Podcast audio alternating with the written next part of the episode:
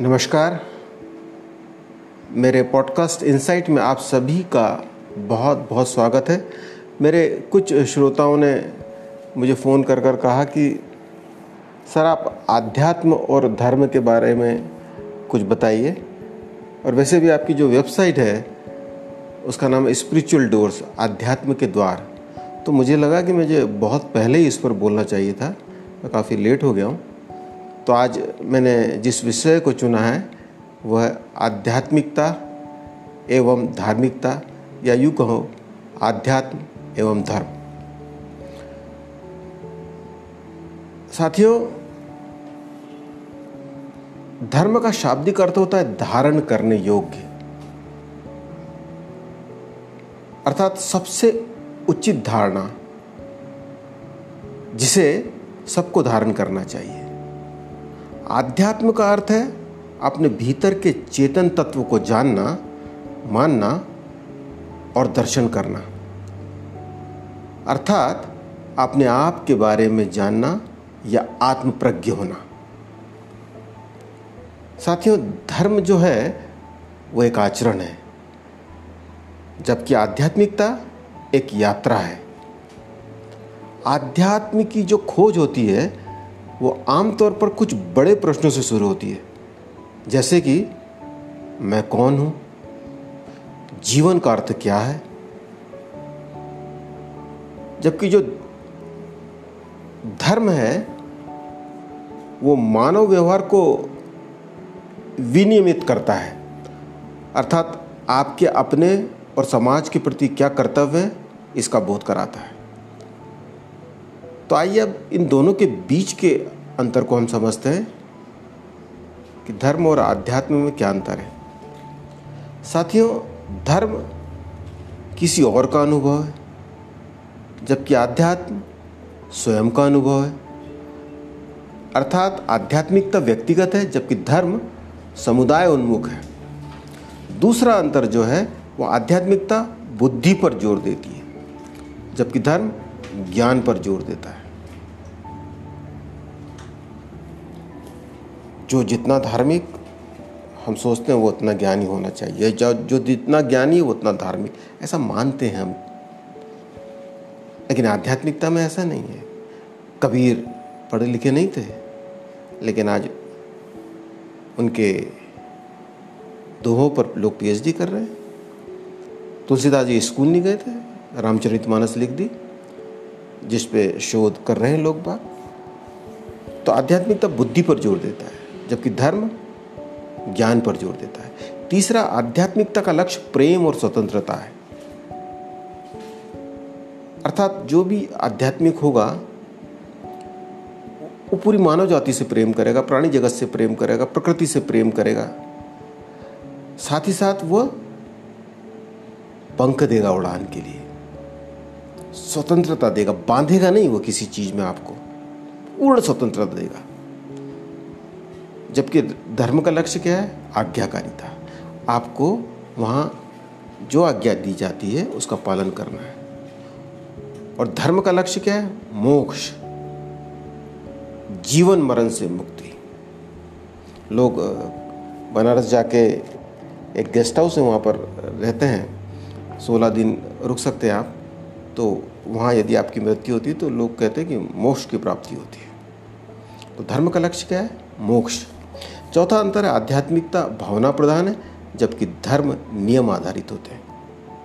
चूँकि आध्यात्मिकता निजी होती है तो निजी भावनाओं पर आधारित होता है आध्यात्मिकता। तो ये भावनाएँ अलग अलग भी हो सकती हैं, या एक जैसी हो सकती है, लेकिन भावना व्यक्त करने के लिए न तो शब्द होते हैं, न वाक्य। सत्य कई बार नहीं प्रकट किया जा सकता है, जबकि धर्म नियम, धर्म के नियम है कि इस अनुसार आपको जीवन जीना है फला फला नियम है, आपको मानना ही पड़ेगा।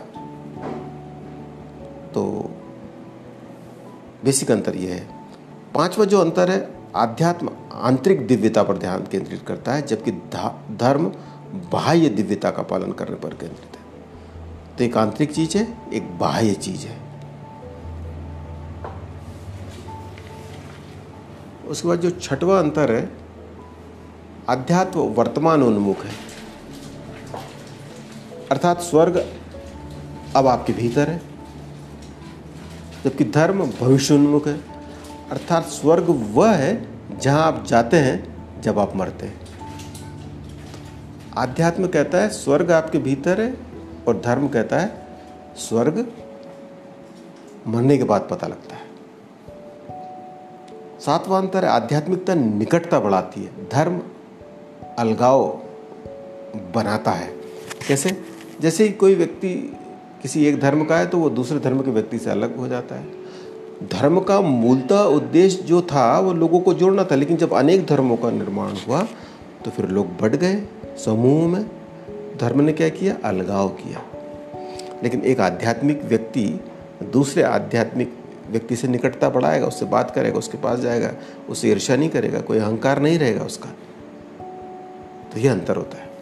आठवां जो अंतर है वो आध्यात्म, रूप, खुशी, सहजता, करुणा को बढ़ावा देता है। जबकि धर्म दूसरों के लिए आत्म बलिदान, कर्तव्य और दया दया को बढ़ावा देता है। अब जैसे आध्यात्मिक व्यक्ति जो है सहज रूप से रहता है तो जैसे जैसे आपकी सहजता बढ़ेगी, सहज तरीके से रहेंगे तो आप खुश रहेंगे, आपकी आवश्यकताएँ कम रहेगी, आपकी अपेक्षाएँ कम रहेगी। तो आप खुश रहेंगे, आपका स्वरूप बदलेगा और आप में दूसरों के प्रति करुणा बढ़ेगी, क्योंकि प्रतिस्पर्धा नहीं रहेगी तो करुणा बढ़ेगी, ईर्ष्या नहीं रहेगी, अहंकार नहीं रहेगा, ईगो नहीं रहेगा तो करुणा ऑटोमेटिक आएगी। धर्म जब कर्तव्य का बोध कराता है तो वो बताता है कि आपका, अपने पिता के प्रति क्या कर्तव्य माता के प्रति क्या कर्तव्य राज्य के प्रति कर्तव्य क्या है, देश के लिए क्या है तो राजधर्म भी बताता है।